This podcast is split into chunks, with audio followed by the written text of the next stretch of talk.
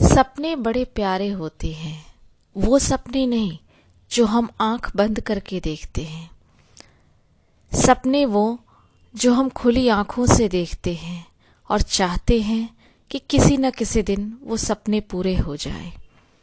उन सपनों को पूरा करने के लिए हम लगातार कोशिशें करते रहते हैं, संघर्ष करते रहते हैं।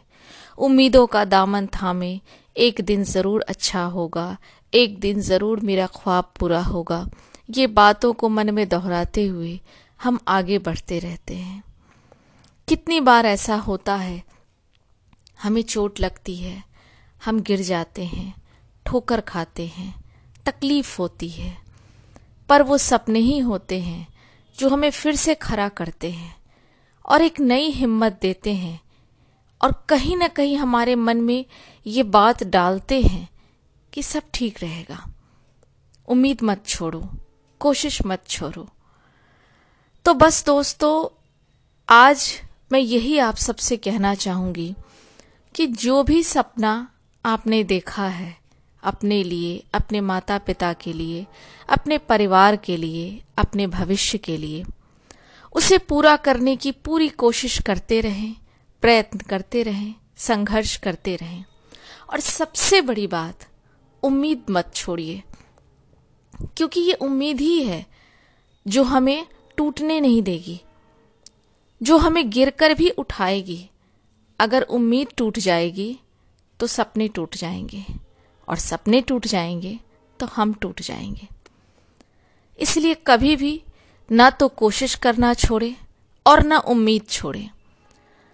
आज हमारे देश में बेरोजगारी बहुत बड़ा अभिशाप बनी हुई है, बहुत बड़ा।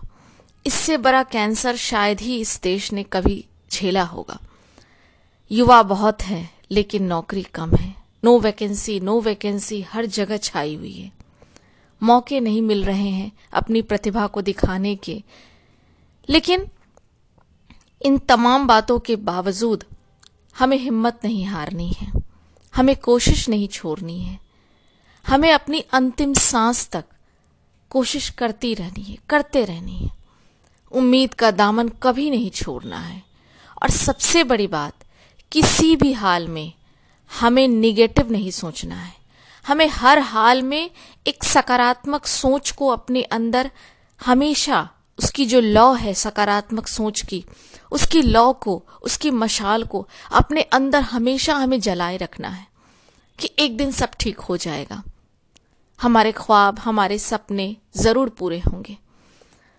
तो दोस्तों, इससे ये होगा कि हमें आगे बढ़ने की हिम्मत मिलेगी और कहीं ना कहीं हम अपने साथ, अपने अपने सपनों के साथ इंसाफ कर पाएँगे। हिम्मत नहीं हारना है। क्योंकि मैं भी यही सोचती हूँ कि हमें हिम्मत नहीं हारना है। कोशिश करते रहना है। उम्मीद बनाए रखनी है। हौसला रखना है।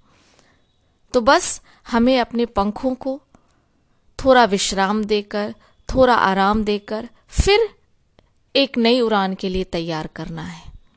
तो बस आज के लिए इतना ही। Bye bye